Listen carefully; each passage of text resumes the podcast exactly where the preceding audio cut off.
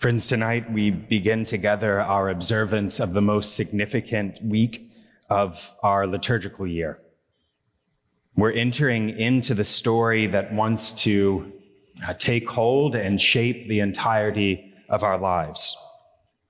We're entering into the story that makes meaning.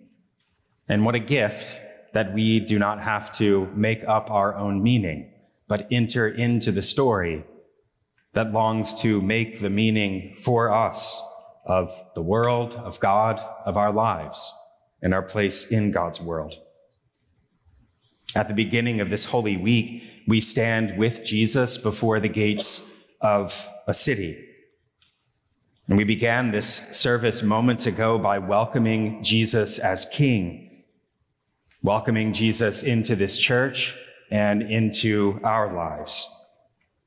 But with branches in hand, we join together in offering something much more profound than palm fronds and branches, or even our garments spread on the road before Him. What we really lay down and offer before Christ so that we might enter into uh, this city with Him and allow Him into our lives in this Holy Week what we offer is ourselves, our souls, and our bodies. And we make this offering because Jesus, who was in the form of God, emptied himself and became one of us, loving us to the end, laying down his life. He offered himself, held nothing back from us a perfect sacrifice for the whole world. This love poured out.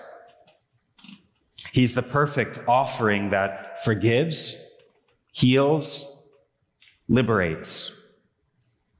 He stretches out his arms on the hard wood of the cross so that all might come within his saving and merciful embrace.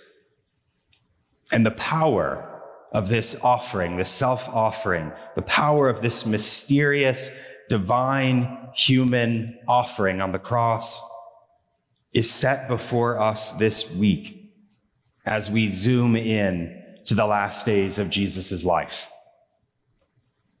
It's true that every time we gather in this place to be fed with Christ's body and his blood, that we're being brought into the presence of his self offering love.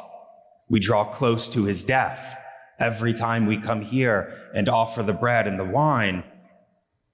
So as we draw near to his death, we're fed with his life. And then we're sent into the world with the kind of peace that only God can give us.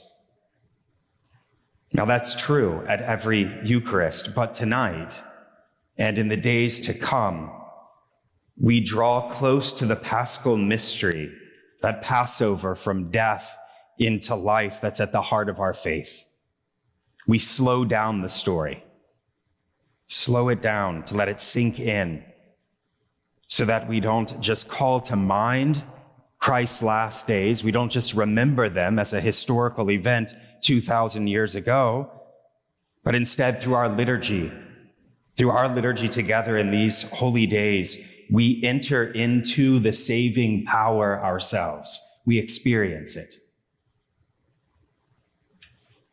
My hope and my prayer for all of us moving into this week together is that we experience God's mighty acts and that we come to know in the deepest way possible the great love that is God, the great love that is God for you for me, for the life of the world.